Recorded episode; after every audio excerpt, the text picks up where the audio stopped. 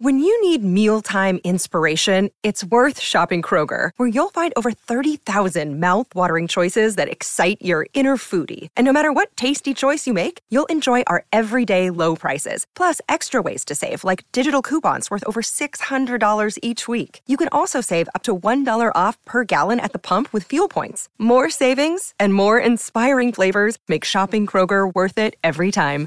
Kroger, fresh for everyone. Fuel restrictions apply.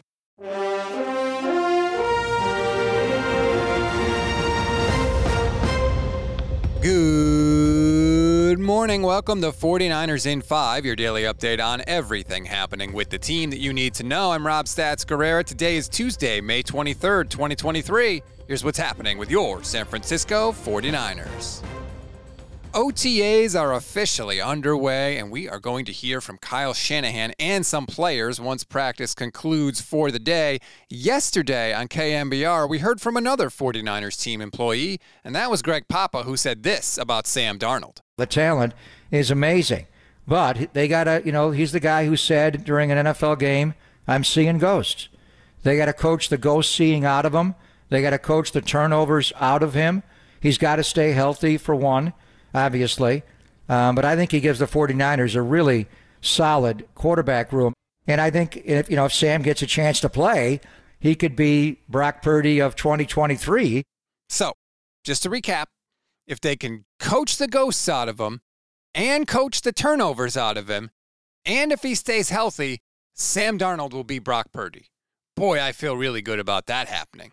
And look, nobody should be shocked by this. Greg Papa's paychecks are signed by the 49ers. He's their radio play by play guy.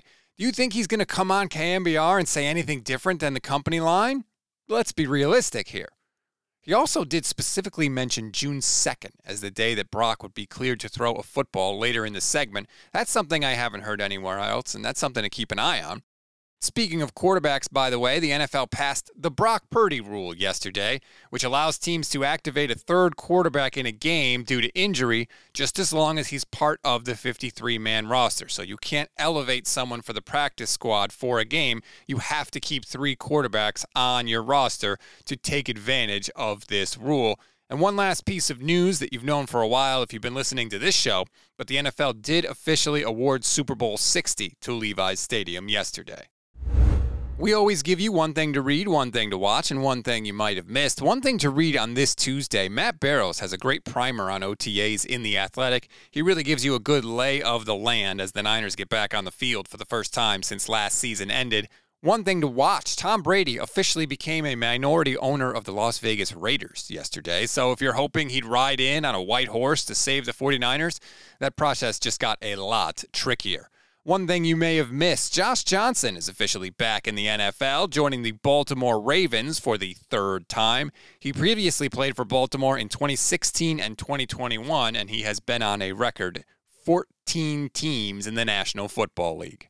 That's a wrap on today's 49ers in 5. Please rate, review, and follow the Gold Standard Podcast Network. Enjoy your Tuesday, everybody. Stay tuned for Bully Ball with Steph Sanchez and Jason Aponte. I'm Rob Stats Guerrera. We'll talk tomorrow.